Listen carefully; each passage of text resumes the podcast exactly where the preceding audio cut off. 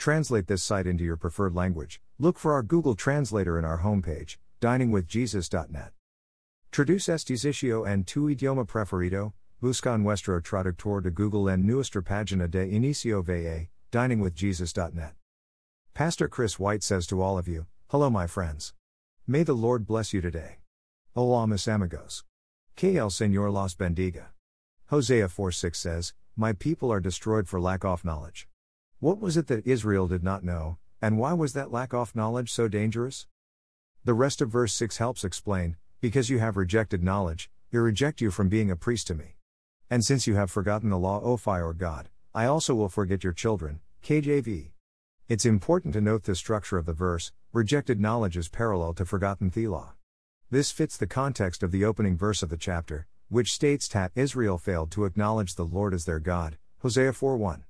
The people did not simply lack knowledge, they actively rejected it. Another parallel offers a deeper understanding of the passage. Because Israel had rejected knowledge, God's law, God would reject them. Because Israel had forgotten God's law, He would forget their children, He would remove His future blessing from the nation. As a result of God rejecting and forgetting Israel, they would be destroyed. Hosea's message is in line with Moses' warning to the nation that God would remove His blessing from a disobedient people, Deuteronomy twenty-eight.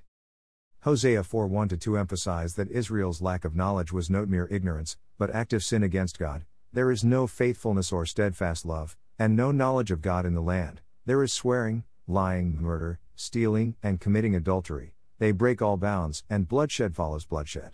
The people were only ignorant of the law because they actively ignored it. Hosea's warnings went unheeded, and Israel was conquered by Assyria during his ministry. Yet, even in judgment, God spares a remnant and restores His relationship with them. The prophecies of Hosea reflect this pattern.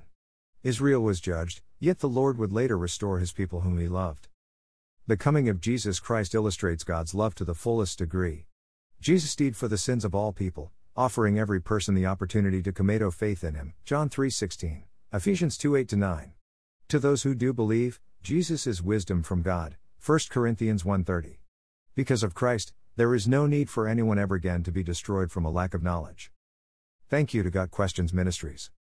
Copyright Copyright two thousand two to twenty nineteen GotQuestions Ministries. All rights reserved.